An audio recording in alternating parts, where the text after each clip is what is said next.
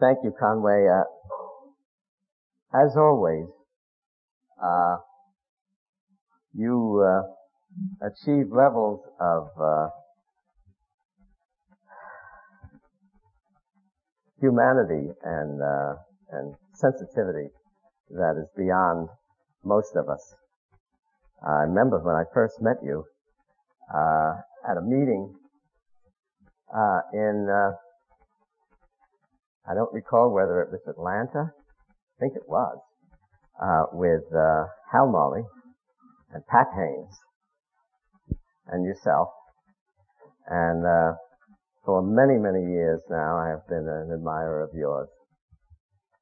Uh, your sensitivity in uh, in allowing me to give this first uh, Geraldine Delaney Memorial address is uh, uh, very appreciated. there are a number of people that I recall very vividly, along with Jerry, that probably should be named. They included, unfortunately, a lot that aren't with us anymore. They included Vicky Fox, the head of the Georgian Clinic, when, when I first started in this field. Uh, included Gordon Bell, who is, thank goodness, still with us up in Toronto, uh, with what was, I think, at that time called Donwood. Uh, there was uh, K.N. West Irvine that ran a place called High Watch, just north of New York City and uh, great people, and largely, I, I fear, forgotten now.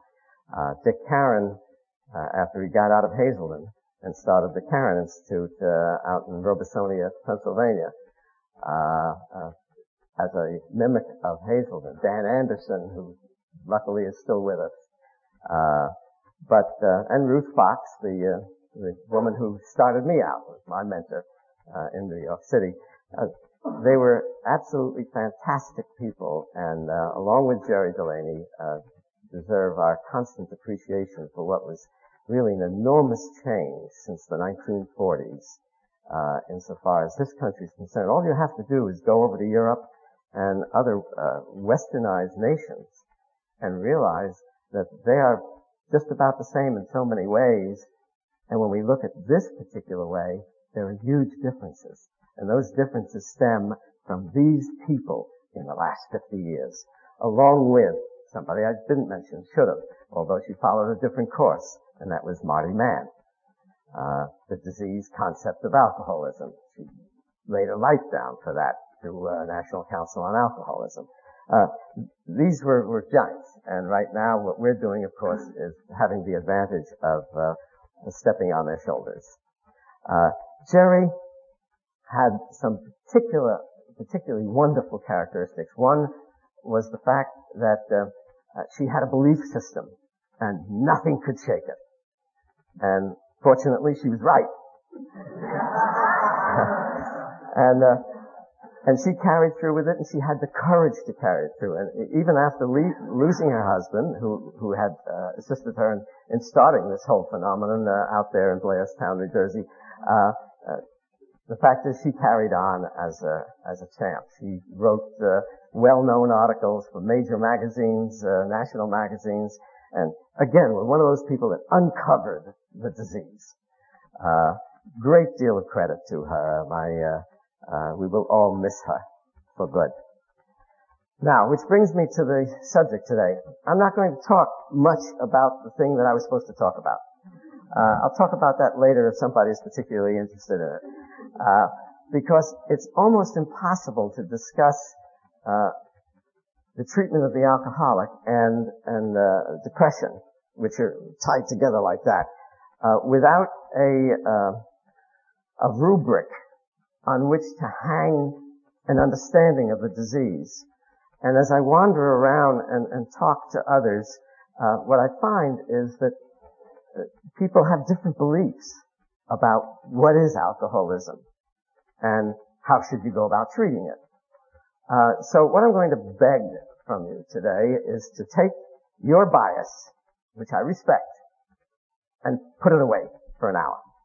Put it away, get rid of it, and just listen to my bias. And, uh, and then use what you want, throw out what you will, think about it, amalgamate it per chance. We were remarking uh, just uh, earlier this morning that uh, Leo and I see one another about every 20 years. And every 20 years, we get on a platform someplace at the same time and realize that we've been marching along in lockstep all the way. The same belief systems, the same conceptual systems. Nothing has changed between us, even though we are 20 years on and far removed from where we were before. Uh, so at any rate, loosen up just enough so that we can talk about the nature of the illness. Uh, I'm reminded about issues of bias and how we get stuck in certain positions about two things. One is that only dead fish always travel in the direction of the stream. And the other is that if one is going to be a follower, uh, then you have to remember the plight of the sheep. Those that follow step in a lot of stuff. And you don't want to be in that position. So be ready to uh, take some risk in looking at the nature of this illness. I was shocked to realize on HBO earlier this year that alcoholism is a disease of the brain. I always thought it was a disease of the right thumb. Uh, the truth is, how could it be a disease of anything else but the brain? It's always been a disease of the brain. It was never a disease of the liver. People might have been afraid about what was going on in the liver. It's always been a disease of the brain. It was a non-discovery. And then you start to look at what is it that determines what we look at in science. I assume this is working all right, so I can talk out here. If, you, if you're going to do research, the first thing you gotta know is what's worth researching? What do you look at? And how do you determine that? In my years as a, uh, as a lab chemist working on research, basic science research, belly up to the bench, uh, I realized that when you design a research program, if you don't know something about the illness itself, you don't know what the hell to look for. You don't know what to bother with. You don't know what to ask money for. And in fact, the thing that might get you the most money might be the most unimportant thing in the world. Usually is. I'm reminded about the guy who lost his watch. Remember that story? I've told it to so many times, I must apologize. Fellow's going home one night, he sees a guy on his knees, looking on the ground, under a street lamp, and he says, what happened? He said, I dropped my watch. So he said, I'll give you a hand. He gets down, he looks all over the place. They can't find the watch. And he says, where did you drop it? And the guy says, across the street. He says, what are you looking here for? He says, that's where the light is. That's where the money is. That's why we do research. That's where the grants are. See? That's not always, in fact, very commonly is not the best research. And the only person who can tell anyone what the best research is, is the clinician. Now, I don't care whether that clinician's a doctor, a, a counselor, a psychologist, a medical person, a non-medical, who cares? Someone that knows the disease. That would know which end of an alcoholic to plug into his ear. Know, if he doesn't know, if he hasn't spoken to a thousand alcoholics, I'm not interested in his opinion. After the first thousand, you're just beginning to get smart. And I don't mean talk to them, I mean listen to them. My old chief of medicine used to say to us during my training, I'm an internist, forgive me, I have to define myself. My specialty is internal medicine. I trained at Sinai in New York in the 40s. And, uh, toyed with the idea of going into psychiatry, so in those days you went into a, uh, a teaching analysis, which I did at that time. Then decided that I didn't want to proceed anymore down that road because I'd already finished my training in internal medicine and enough training. I was starving to death as it was. So Somebody said, as I was ready to open up my first office, well, not open up my first office, I was ready to rent two hours of time in an office someplace in Manhattan. Uh, somebody said, there's a woman named Dr. Ruth Fox who's looking for an analytically oriented internist. Those were her words, not mine. I didn't know what the hell that meant at the time. Needless to say. Uh, and would you like to meet with her? Of course I'd like to meet with her. I didn't have one patient. Why not? I had nothing to lose. So we met and we had lunch on Lexington Avenue, as I recall, in the 50s, and we got along famously. And she was a nice lady, a real sweetheart. Uh, she was old at that time, a good deal older than I was, of course, and she had the biggest practice of alcoholism in the United States. The biggest. The most patients of any clinic in the United States. Alone. She was handling it. She was the one that brought back antabuse from Scandinavia in the late 40s. And antabuse would sit in a fishbowl in the front of the office, and anybody that wanted it would take it and use it whenever, however they wished to use it. By the way, no deaths. Alright? Which leads one to realize that antabuse, if we get rid of all the bias in the medical literature, is probably a good deal safer than aspirin. Many fewer significant abnormalities from taking it. Never remember a single case that she had trouble with. Anyway, I was hired on as the internist to detox her patients. Now my training was straight psychoanalytic training. I didn't know anything about alcoholism, never saw an alcoholic in my life. That was the benefit. I was going in absolutely unbiased. I was clean. I, I didn't know anything about alcoholism. If I had seen alcoholics in my training, I didn't know I'd seen them. So, I didn't see them. I didn't know anything.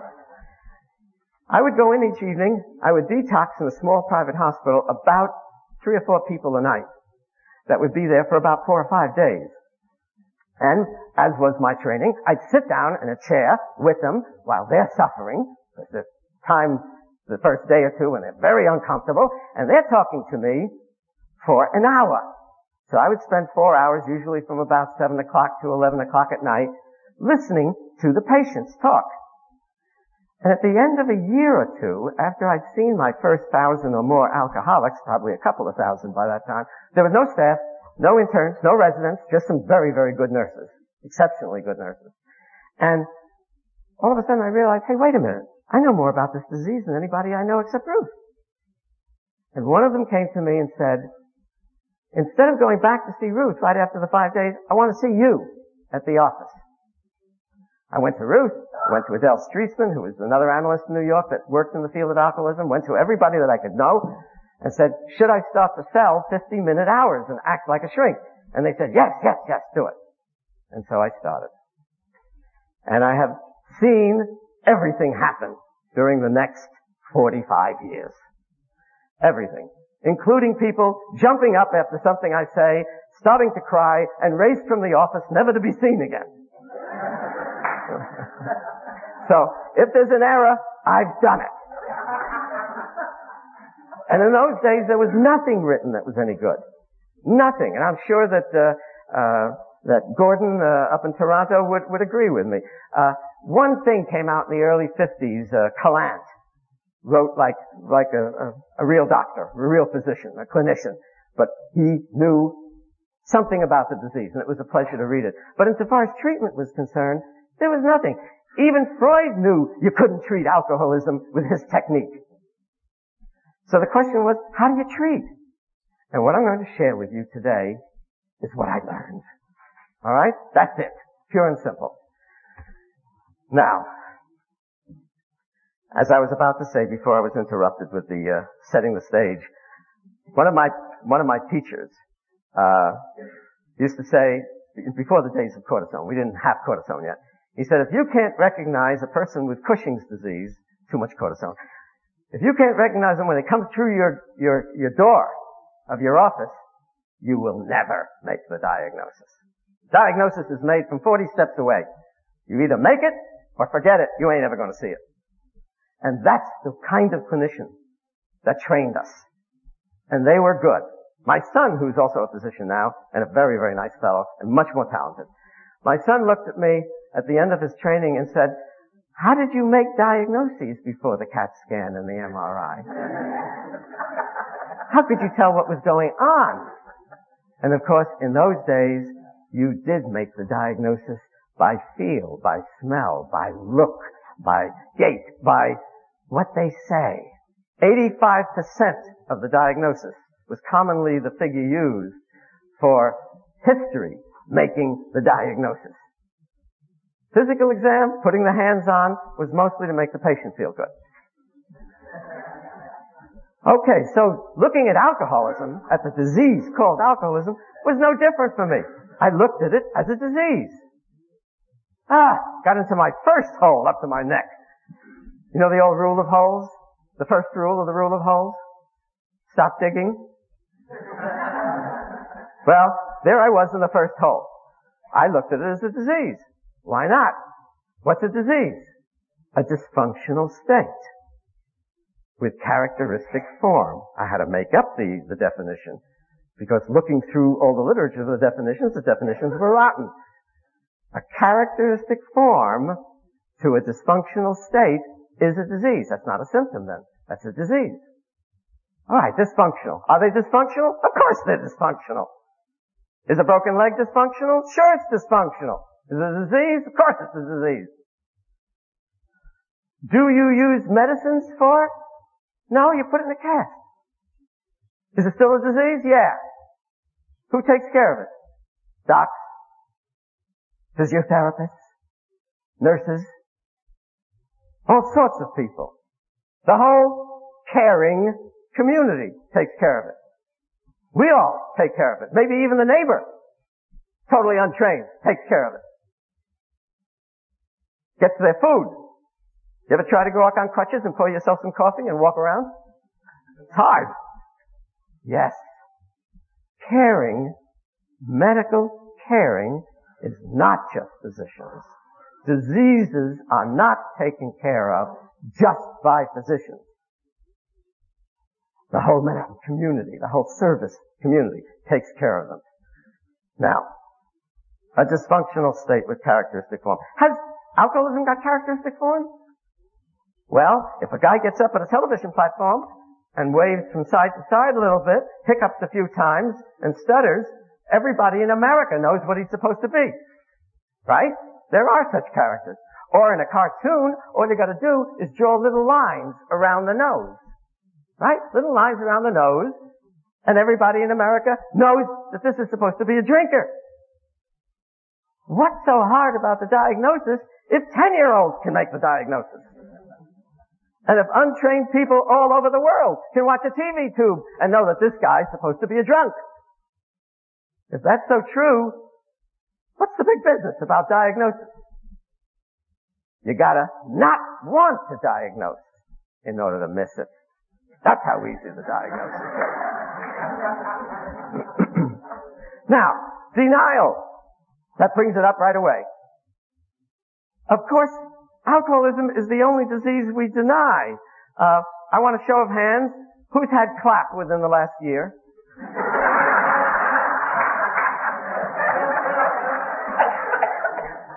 What's the matter? You denying? In other words, we deny every disease. We deny it to ourselves. We walk around bleeding from the rectum and don't get a sigmoidoscope. Yeah, we do it all the time. Even the experts do it. One of the best clinical teachers I ever had who taught me in medical school that the one thing you have is a change in bowel habits and a little blood in the stool, and you immediately start thinking of cancer of the colon. Only he thought of hemorrhoids. Those hemorrhoids killed him. He died of them. Denial. So denial, your next door neighbor is not going to tell you they got tuberculosis. They deny it. They deny that they even have cancer. We deny all diseases. Alcoholism is just one. There is no difference between alcoholism, the disease, and all other diseases. Alcoholism varies. I have all those, those uh, Greek alphabet things that tell me that alcoholism varies, that there's no one alcoholism. Baloney. Baloney. Uh, ah, they did it. They did it. I have nothing to write on this thing with. I got a chart, but nothing, no crayons or anything. Uh, does anybody have a? okay, I'll do it without. All diseases are expressed in a continuum. There's, it's not a normal curve, but it looks like a normal curve. Over here, there are the typhoid Marys that wander around spreading Eberthella typhosa, but they don't have the disease. Yes, they got the bug. Yes, they have the disease, but they don't have, oh, is that a big marker? Hey, great, thank you. So, here we go. Good. These people over here, you don't even know that they've got this. They're the ones who wander around as social drinkers, maybe. Okay? Hey, great. Thank you. I was already saved, but thanks very much. Okay. Now, in here, you may get the usual garden variety that everybody can diagnose. Even the deniers can diagnose those. In here, you get the group that have complications with liver disease and cerebral atrophy and you name it, all sorts of stuff. And over here, you got the ones who die before their 20th birthday no matter what the devil you do for them. A spectrum of expression of a disease. You get typhoid and you are an old duffer like I am, excuse me, not typhoid, tuberculosis, and you get, get it in here in this part of your life, at the tail end of your life, if you never make the diagnosis, it doesn't make much difference. You get the exact same bug, same disease. In an infant, you make the diagnosis that week or that kid's dead. Same bug. Two different ages. I remember when I worked in the TB SAN years ago during my training, and we knew that if you were a Jew or an Italian, we could do more with you in the treatment of your tuberculosis than if you were a black or an Irishman. If you were black or Irish, that TB was going to go fast and you better get going and do something quickly for them. The resistance was different. Well, how different is that than what we see with alcoholism? Alcoholism also has a spectrum of expression. It's not 14 different diseases. It's all TB. It's all alcoholism. It's all the addiction. There isn't abuse. Abuse is when you take a bottle of Jack Daniels and you kick it.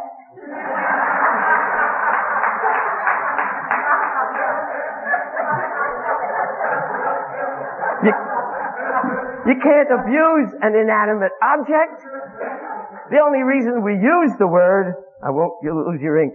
The only reason we use the word is because we want to say something nasty about it. Like self-abuse. Oh, that's right. This is the only disease known to mankind that we cause ourselves. We don't cause diabetes ourselves. We don't cause cancer of the lung ourselves. We don't cause high blood pressure ourselves. We don't cause accidental deaths ourselves. In fact, when you go into practice and put your fanny on the chair and listen to enough stories, you realize that most people die of what they choose 30 years before. We pick how we die, usually. Very interesting. You sit there and listen enough, carefully enough, and you see human beings choosing the way they're going to end up. And if you sit there for 50 years, you see them end up that way. No. The fact is that this whole process of disease and human beings is no different with this disease than any other. And there is no alcoholism, alcohol abuse, alpha, beta, gamma, num, primary, secondary. There isn't any such thing. That's all baloney. It's one disease and it comes in a spectrum of colors. And just look at it all and make it hang together. Again, one of my chiefs, Snapper, who's now dead a long time ago, Isidore Snapper, used to say to his residents, never divide, only be a lumper. What he meant was that when this disease acts like this disease, put them together. And by comparison, by contrast, you learn something. If you can take five different illnesses and stack them on top of one another, you may see enough similarities to be able to learn something about this one from this one. If you take one disease and subdivide it into ten categories, you learn nothing. Nothing. The only time you have an opportunity to subdivide into separate categories is when you know all there is to know about the nature of the disease, the cause of the disease, the, uh, the, the uh, process, the progress of the disease, the prognosis. When you know all there is to know about the etiology, then you can divide. Until then, you are a lumper if you are smart. Only fools divide it. Okay. Now where are we? The disease. The best way to learn the disease, I think we've already said, is by clinical observation, like any other disease. When the CDC wanted us to be able to, ver- to, to verify whether an epidemic of XYZ was natural or made, manufactured, like the anthrax that they're worried about now, what they did was they took a group of us, internists usually, sometimes pediatricians, and they gave us tickets to the airport. Tickets for planes. Tickets to Tunisia for the latest meningococcemia epidemic. Tickets here, tickets there. Go visit the epidemic. Visit the epidemic, smell, see, feel, listen to the disease so much that you know it by heart. That you can spot it when they go this way instead of that way. And you know. Once you know the disease that well, then you're a pro. That's what makes the pro. And I don't care what discipline one person's in. Doesn't matter. Observation that makes the difference. So clinical observation is the thing that tells us something about the disease. Okay. There I was, sitting on my fanny, trying to take care of people with a technique that I didn't understand and nobody knew anything about. And, uh, I began, I used to practice medicine all morning, took care of hypertensives and all the rest of it all morning, and then when I got tired of being on my feet, one o'clock, I'd plant my fanny in the chair, and I would see one hour after another of alcoholics for the most part in those days until about 7 o'clock in the evening, every single day of the week. They said, they will be nebulous, they said that alcoholics lacked control. And I looked at the patients. And I saw that my morning patients, with their asthma and their high blood pressure and this, that, and the other thing, had very little control. They didn't have problems with control. They didn't talk about control. They didn't try and control anything. And my afternoon patients had enormous control. Their middle name was Control, with a K. Control. You know, they controlled everything. I had one guy who only drank in the rear, the last row of a movie theater, distilled spirits in a paper bag through its straw, watching the movie. So a lot of grade B movies. He was the only, that was the only way he ever drank. Never drank any other way. Talk about control. Who will I marry? Will he or she drink with me to be free to drink or not drink at all and control my drinking for me? Where will I work? Will the boss drink along with me or is the boss going to be out of town so I can get away with it? In other words, everything in that person's life was controlled by the drinking. And when you talk about control, they really had it. When a guy would stand up in front of me at my desk and say, Doc, I can't have alcoholism. I can control my drinking. That makes the diagnosis. Nobody else has to. No one has, I don't control my beets, my spinach. I don't care. I'll eat as much spinach as I want. I don't control my, my alcohol. I don't remember whether I drank yesterday or three years ago yesterday. I have no idea, and I don't care. Even broccoli doesn't bother me.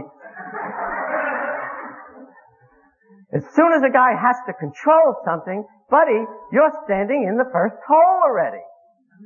And you haven't thrown out the shovel yet. So that's proof. Control is not missing in my patients. They got too much because they need it. So, wrong again.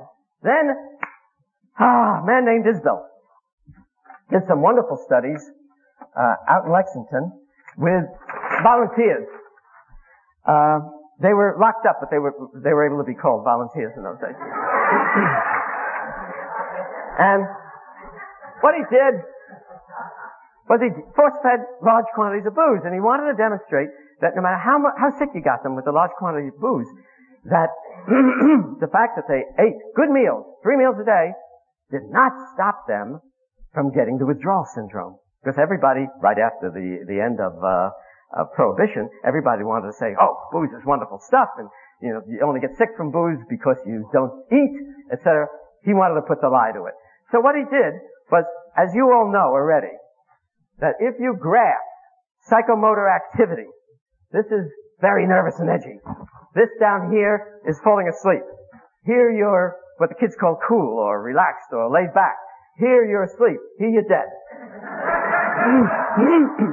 here on the graph you are agitated. Here you can't sleep. Here, if you're smoking cigarettes, you got to put your thumb over here in order to find your mouth. Uh, and here you're having grand mal seizures. All right. So, and you get this. Then, after that wears off, just about two, three hours, it wears off, and you get something else. You get this. That's above the line. That's agitation. Now, another thing I learned. Nobody drinks for what it does tomorrow morning. That's a rule. Nobody drinks for their liver, and nobody drinks for what it does the next, next day. And the fact is that nothing is like booze.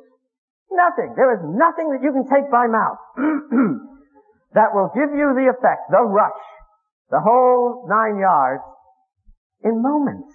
What does it take? Two minutes? A minute? I mean, it takes almost no time. Where is it reaching? The stomach? Hell no! It's going right through the stomach. It's reaching the squash. It can only have that effect by getting to the brain. There's no other place that does it. How did it get there so fast? Because alcohol is one of the very few substances besides water that can pass through the gastric membrane. A large amount of alcohol is absorbed through the upper small bowel. If you take an aspirin for a headache, be ready to wait 45 minutes, maybe 60 minutes before it works. You don't have to wait 60 minutes for booze. In fact, if you want some chemical to get, reach your brain and have an effect that fast, the only other way of doing it is to shove it up your rear end, stick a needle in your arm and give it that way, or breathe it in and smear it all over the, the alveolar membrane of the lung. No other way. Anything by mouth never works as fast as booze. Quicker, faster, more effective. Well, that's the name of the game. That's one of the reasons we're here. This stuff is irreplaceable. Now, but it only lasts two hours. If we superimpose the blood alcohol level on this graph, we see that it goes like that. We see that at the end of the two hours, when the effect is almost gone, we see we are at the peak alcohol level. So if you look at how that person feels at this alcohol level and at this alcohol level, they are the same. Here, they are sedated. Here, they're agitated. The same blood alcohol level. You can't tell beans about what's going on with that guy just by the alcohol level. You need more information. Now, so what did, what did Isbell do? He gave lots of booze. And he had this curve, and what did he do? He gave drink after drink after drink, and he raised up the psychomotor activity level. And then, while it was still this agitation being balanced by today's sedation, this agitation having been caused by all the previous sedation, at that moment, son of a gun, he stops the booze. And out they sail with no visible means of support. and three out of eight or eleven of them, I've forgotten which, it's so long ago, was an article called Rum, Rumfits.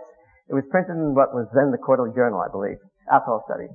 Uh, three out of, out of eleven, if I recall, had either acute alcoholic hallucinosis or DTs. They got sicker than hell.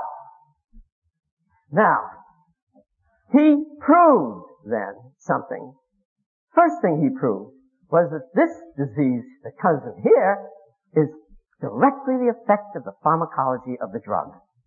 And by the way, that pharmacology of the drug is true with all sedative drugs, all somnifacient, soporific drugs.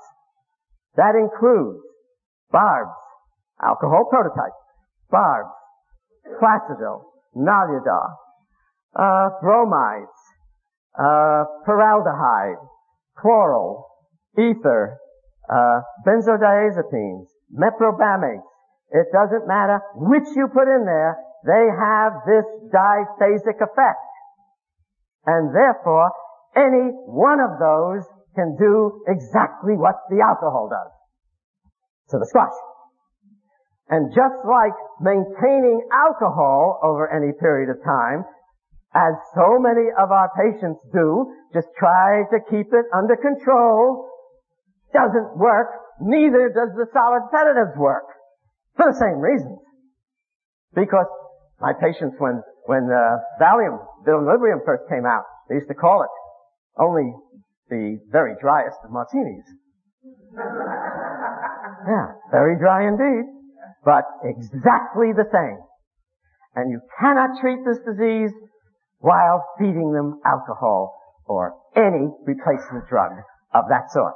Now, there are lots of drugs we have that don't do that. The phenothiazines don't do that. The antidepressants don't do that.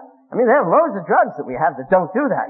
But the drugs that do do it are listed over and over again, and we know you can't play in that sandbox. If you do, you get into trouble.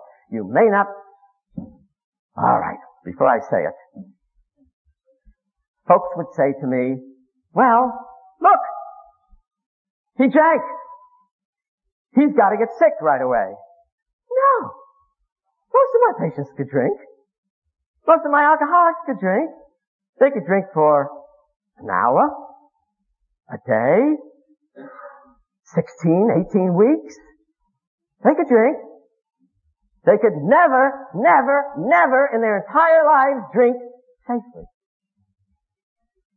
If I would say to somebody, hey, I'm going to give you a million bucks, but you got to be willing to do this for me.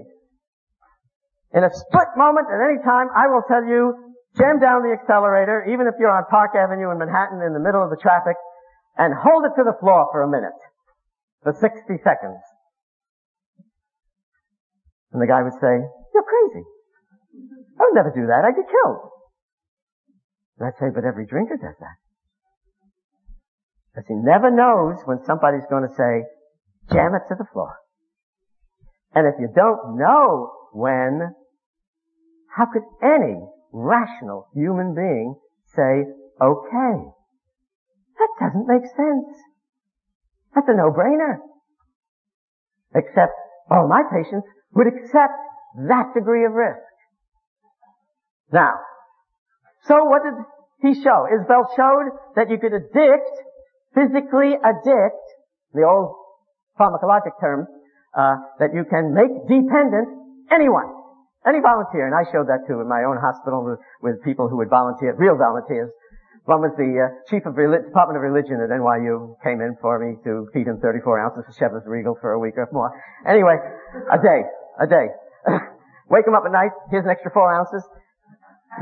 The liver marches down to the iliac crest in 48 hours. Liver's like that. Anyway, the, the fact is that he showed you could make dependent anybody. You don't have to be an alcoholic. So what's alcoholism? He didn't do the last part of the study that I would have loved for him to do. Last part of the study would have been to say to Charlie, just after he fractured his spine with a grand mal seizure, was lying in a spica cast in the 19, end of the 1940s in a hospital bed in July in the delirium treatments. Itching and unable to scratch and uncomfortable and irritable and tremulous and deranged and you name it and they get you out of this body cast in about three to six months. What he should have gone over to Charlie and said when he gets out of the cast, Charlie, I want to, I, I forgot to measure your serum sugar on the first day of the whole research study, it'll ruin everything.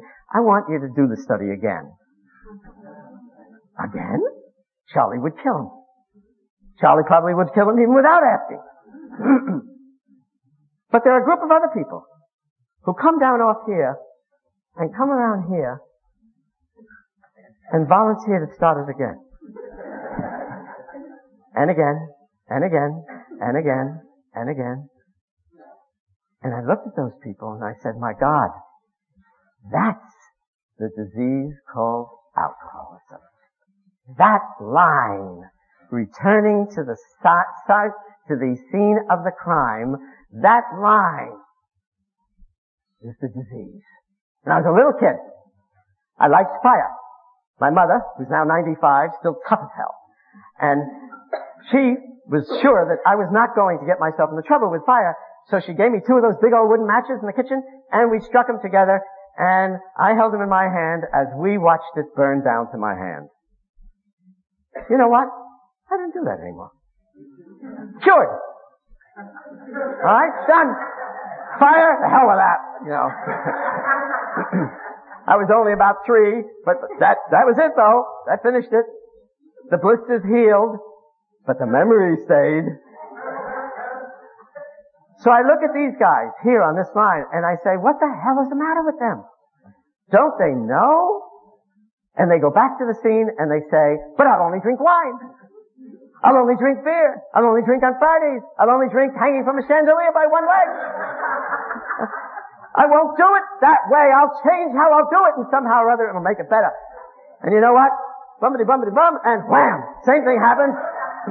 Coming back around, after a number of swings around on this, the family is gone, the job is gone, the health is gone, any equanimity is gone.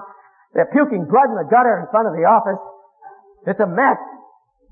And you look at him and you say, this guy is, is, is an idiot. What is he doing? They, they must be the stupidest people in the world. I was three and I learned better than that. And then LeClaire Bissell did her wonderful study on alcoholic, recovering alcoholic physicians and found that the incidence of AOA, uh, the, uh, the uh, Phi Beta Kappa equivalent in medical school, the incidence of AOA amongst recovering alcoholic physicians is higher than amongst their peers in the same class. They're not the stupidest, they're the smartest. They can learn everything else better than anybody. Not that. Not this. But everything else they can learn better. And it was exactly what I saw in the office. It fit. Because in the office, these were the brightest, nicest, greatest people I had. I mean, you could keep the people with peptic ulcers, ulcers Yeah. But these guys were great. And they were not stupid. Now, some looked pretty stupid by the time I first saw them. I remember one guy who had been the, uh, he was the editor of Newsweek magazine. And he had been dry now for about a year, and I saw him at the office and he couldn't think his way out of a wet paper bag. You know, so something obviously had changed. It didn't take a, a, rocket scientist to know that this was not the same guy that was the editor of Newsweek. So something can change, but that's from the booze. That's not from the human being. The human being is bright as hell. The human being is gifted. They're the smartest amongst us. If we waste them, we do so at our peril as a society. They are probably 10 to 20% of our population. And if you count the ones way over here on that other curve, the so-called social drinkers, if you count them as mild, then you have probably a lot more than 20%. Number of affected families, huge. Number of kids getting the disease, mammoth. Now if you look at all of that, and you say that we're willing to let this bunch go down the tubes in this society, we're psychotic. Because that doesn't make any sense at all. Alright. We're just getting started and my time is over. I haven't even gotten to the subject yet. Okay, uh, a movie. Best movie on alcoholism ever. And doesn't mention the word alcohol at all. And that was Goodfellas. Remember Goodfellas? Starts off about the gangsters. And starts off with this kid, 15, lives across the street from the clubhouse of the mafioso in Jersey. and he says, monologue, he says, ever since I was, a, as long as I could remember, I've always known that I wanted to be a gangster. I almost fell out of my seat. What the hell did he know what it was like to be a gangster? Nothing. He knew that they drove up in big fancy Cadillac limousines. He knew they parked next to the hydrants and nobody bothered him. He knew that they got the best seats in the restaurants and the theaters. He knew all the things he had to know. Because what did this kid have? This kid had something that every addict has. He had the need to feel special. What a piece of poison that is to swallow in life. You get that chunk of poison, you're in much worse kind of hole than anything else. At the very end, after he's been repositioned out to Nevada or Washington or something or other in the witness protection program, and he saved his life of his, his wife, and his daughter, he has another monologue, last scene in the movie. and he said, well, we've all been saved and life is easy and this, that, and the other thing. But you know what? Boy, do I miss it. And in fact, there's a comment on the screen that he was arrested with his assumed name out in the state of Washington breaking the law again. The need to feel special. Now, what I wanted to, I have an hour's discussion now and no time to give it. What I wanted to discuss with you is what is that need? And where does it come from? And how do people get it? Because they all get it the same way. That's the shocker. They all get it the same way. And I discovered that from my associate, Dr. Henneke, 25 years ago. Because for 25 years, I missed it. I missed it. I didn't know why. She knew why, and she was right on the money. And we wrote a paper at that time. First delivered 1980 in Salt Lake City called The Mosaic Theory of Alcoholism. Stemming from the fact that almost all diseases are caused by a mosaic. There's not ever one thing. It's a marriage of the person, their makeup, the stuff they're born with, the stuff that happens to them in the first three years, that plus the availability of the drug or the bug or whatever it is, it's always a fit. And if you don't have the exact fit, unlucky, you can't be a drunk. Too bad, won't work for you. uh, where's my, my mentor? Uh, Conway? Can I take ten more minutes? Okay. Now, the game of life. Alexander Hamilton said that if you want to know how a game comes out, all you gotta know is the rules. If you know the rules of the game, you can figure out how it's gonna come out. Of course. And he was absolutely right. He was talking about the United States Treasury system, but he was right. so a bunch of philosophers and old clerics have sat around on stones for the last 5,000 years or more and have figured out what are the rules. You kill your neighbor, eh, you're not likely to have a very happy life. You steal his wife, eh, your life is going to have problems.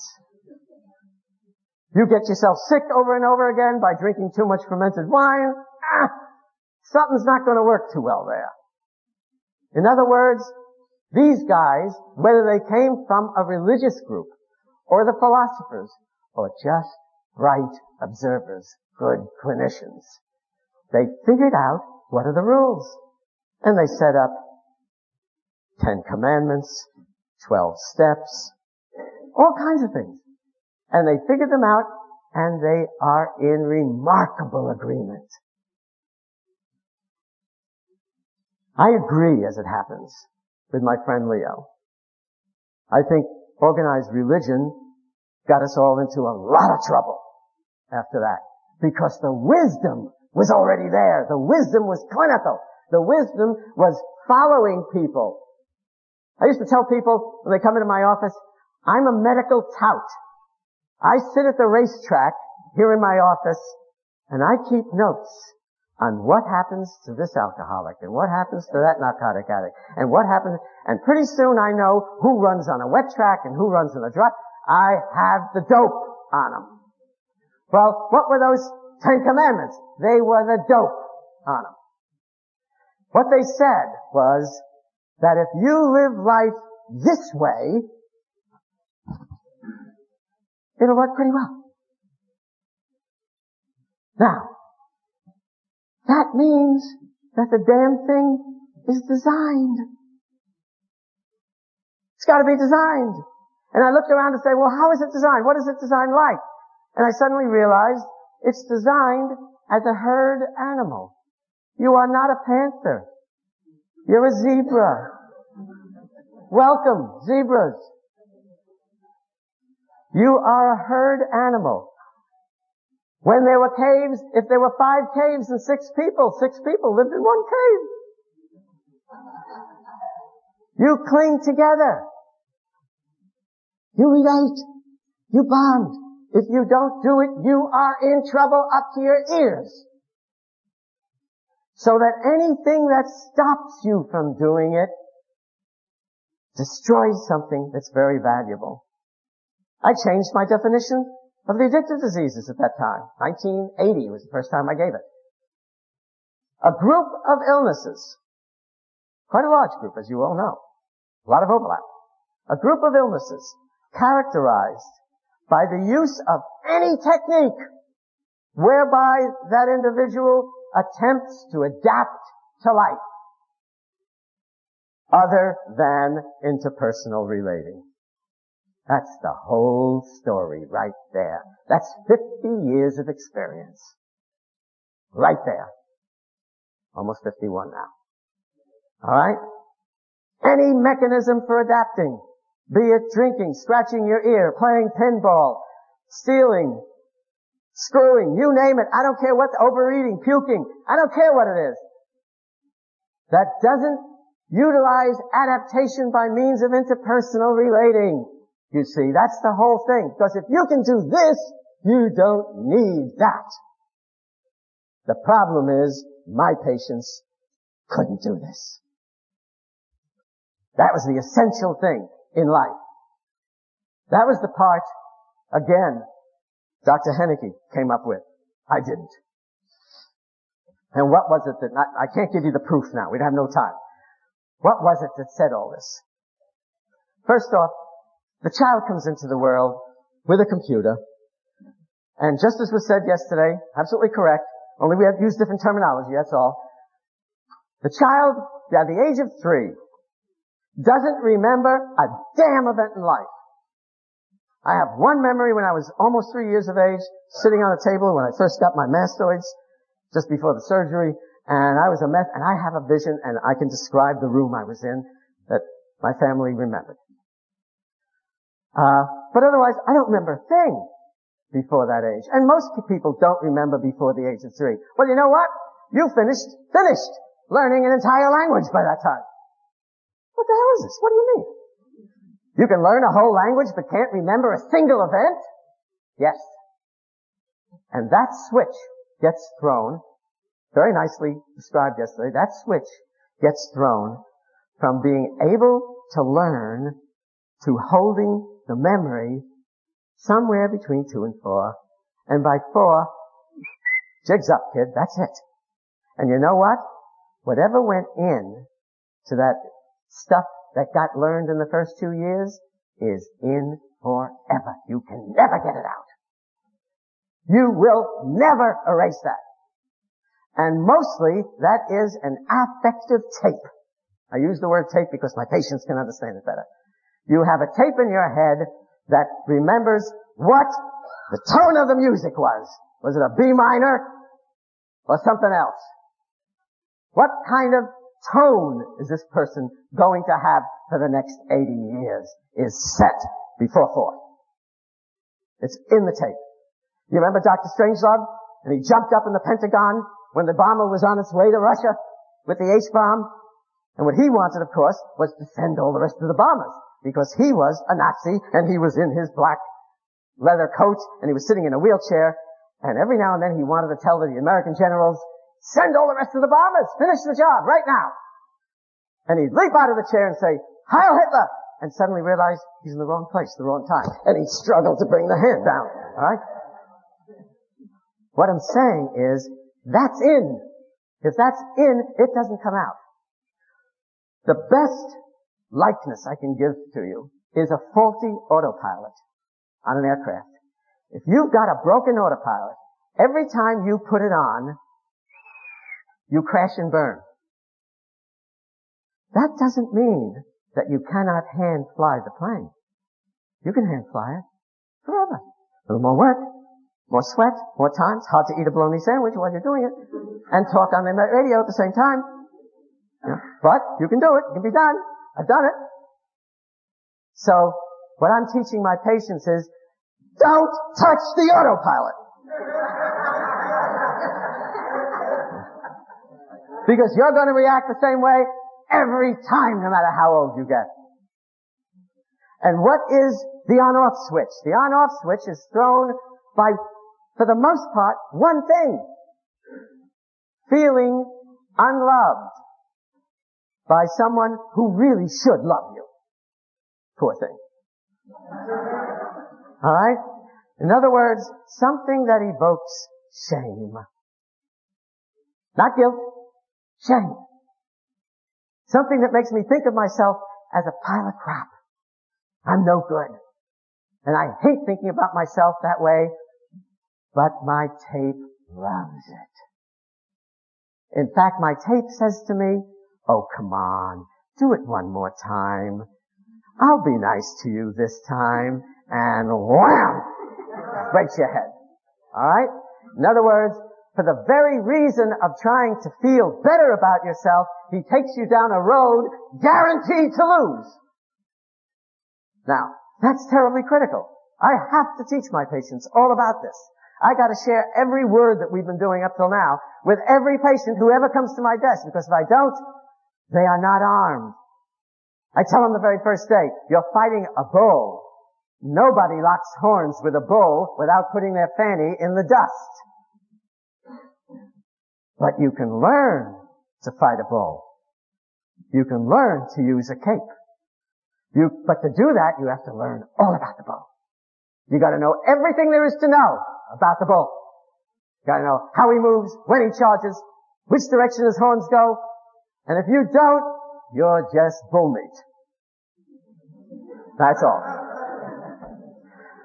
Okay, so the upshot of all of this is that Something happens to this child so that they get a bad piece of information. A guy named Kenneth Williams many years ago said to me, and I think, were you there when Ken Williams said that about anomie?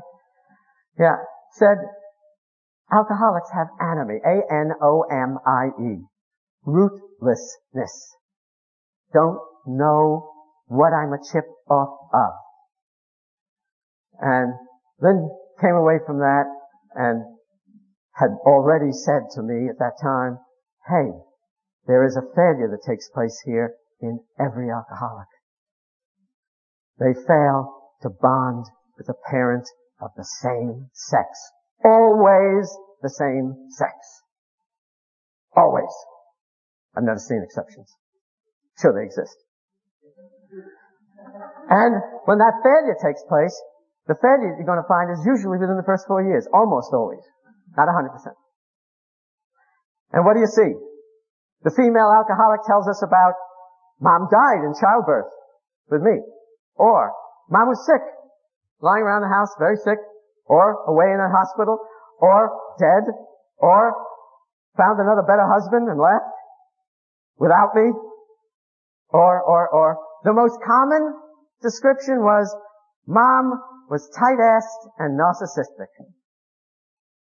Boy, is that an injury for a little girl. Right between the eyes. Fathers, oh, or mom's a drunk. Mom was here, here, here, here, all over the lot.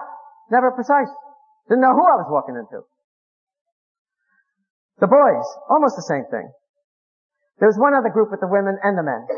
Mom, for the female alcoholic, mom was really kind of timid and nice and pleasant and she loved me. And Pop used to beat the crap out of her every week.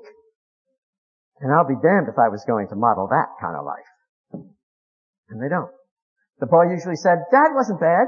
He was pretty nice, sort of a Caspar Milquetoast married to a Sherman tank. Didn't pay to identify there. It's too abusive. Guy goes, a kid goes to a baseball game, Pee Wee League, first game. He goes to the game and He plays what position? First game? Right field.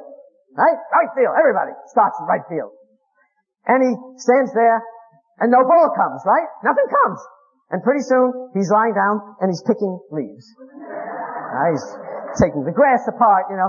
And along comes a ball, hits him in the head and rolls to the gate. Okay? And he doesn't know how to throw and the other kids are saying, ah, what's he doing out there? This, that, and the other thing. Okay. Shame in spades. This kid is the luckiest kid on earth because his father decided to come to his first Pee Wee League game. His father looks at him, walks over to him later and says, you know what? The same thing happened to me my first day. It always happens. Happens to everybody. We always start there. It's boring. Same exact thing. It doesn't mean anything. A couple of more times and you'll be playing other positions and you'll have more fun and it'll be swell. And what do you know? Let's go have a chocolate soda. No shame. From the only human being on earth that could have done it. Alright? The person with whom that little boy had to identify and grow through those four years, five years, knowing that he was a chip off this block and that he was loved. Now, I do not, definitely, I don't have the time to go into a whole business about stimulus augmentation, the setting that is required to get the disease that Dr. Henneke did, where you are born with a preamp turned max. So that whatever it is, ah, yes, my bell. Everything that takes place, takes place loud. You receive all the bad news that you feel worse than anybody else. Alright? Now, if you have that, and then you don't bond with the parent of the same set, you are on the cross at that point. You are just waiting for the first drink at 8 or 12 or 18 or whenever it takes place, or the first belt of whatever drug. Doesn't make any difference. And goodbye, Charlie. You got the disease. That's the minimum it takes. There may be more things, but those three things must be in the mosaic all the time. If they're not there, literally, it, you're almost unable to catch the illness. It's that simple. So how do you fix it? Uh, give me one minute. I'm going to give you how you fix it, I think. Oh, did I lose that?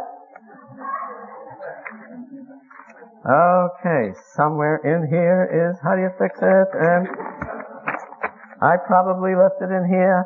Give me one second. Uh, and it's a it's a circumstance. Ah, here we are. How do you fix it? One other person that we lost this year from cancer of the lung, Dr. James Knight. Jim Knight was a, uh, a dean at uh, uh Tulane Medical School, dean of psychiatry, dean of students, one of the brightest, nicest men you ever want to meet in your entire life. He was an ordained minister prior to, prior to becoming an MD and a professor of psychiatry. He had it all. He introduced me to this little thing, which I will read to you because it tells a mouthful without me taking too much time. Thornton Wilder wrote about the pool at Bethesda uh, in 19, early 1920s. He's called the angel that troubled the waters. That was the angel that came down, mixed up the waters, and the first invalid who jumped in would get a cure. Uh, and he wrote this. Has only three people. A newcomer, a mistaken invalid because he jumped in too soon one day, and the angel. Newcomer starts, come long expected love. Capital L. Come long expected love. Come long expected love. Let the sacred finger and the sacred breath stir up the pool. Here on the lowest step, I wait with festering limbs with my heart in pain. Free me, long expected love, from this old burden. Since I cannot stay, since I must return into the city, come now, renewal, come, release. Mistaken invalid says, hey, you have no right to be here at all events. You're able to walk about. You pass your days in the city. You come here only at great intervals, and it may be that by some unlucky chance, you would be the first one to see the sign. You would rush into the water and a cure would be wasted. You are yourself a physician. You have restored my own children. Go back to your work and leave these miracles to us who need them. Newcomer ignored him and under his breath he said, my work grows faint. Heal me, long expected love. Heal me that I may continue. Renewal, release. Let me begin again without this fault that bears me down. The angel makes himself apparent to the newcomer and he says, Draw back, physician. This moment is not for you. Newcomer says, angelic visitor, I pray thee, listen to my prayer. The angel says, healing is not for you. Newcomer says, surely, surely the angels are wise. Surely, O prince, you are not deceived by my apparent wholeness. Your eyes can see the acts in which my wings are caught, the sin into which all my endeavors sink, half performed, cannot be concealed from you. And the angel replied, I know. Newcomer went on, it's no shame to boast to an angel of what I might yet do in love service, were I but freed of this bondage. The angel stood quietly and then said to the physician, without your wound, where would your power be? It is your very remorse that makes your low voice tremble in the hearts of men. The very angels themselves cannot persuade the wretched and blundering children on earth as can one human being broken on the wheels of living. In love's service, only the wounded soldiers may serve. Draw back. He drew back. The angel stirred up the pool. The mistaken invalid jumped in, got his cure, said, look, my hand is as new as a child's. Glory be to God. I have begun again. Then he turns to the newcomer and says, may you be next, my brother. But come with me first, an hour only to my home. My son is lost in dark thoughts. I do not understand him and only you have ever lifted his mood. Only an hour. My daughter, since her child has died, will not listen to us. Thornton Wilder realized that you walk through the hellfires of your own life as the mechanism for being able to understand other people with similar suffering. It's the only mechanism. Jung knew it. Anybody who's worthwhile knew it. You can't put somebody like this on a couch and let them talk to a ceiling. They die. You give yourself. You are the bridge. I am the bridge for bringing them in. Walk on me. I'll hold you. Trust me.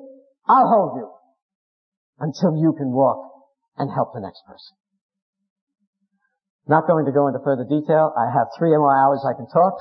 Goodbye.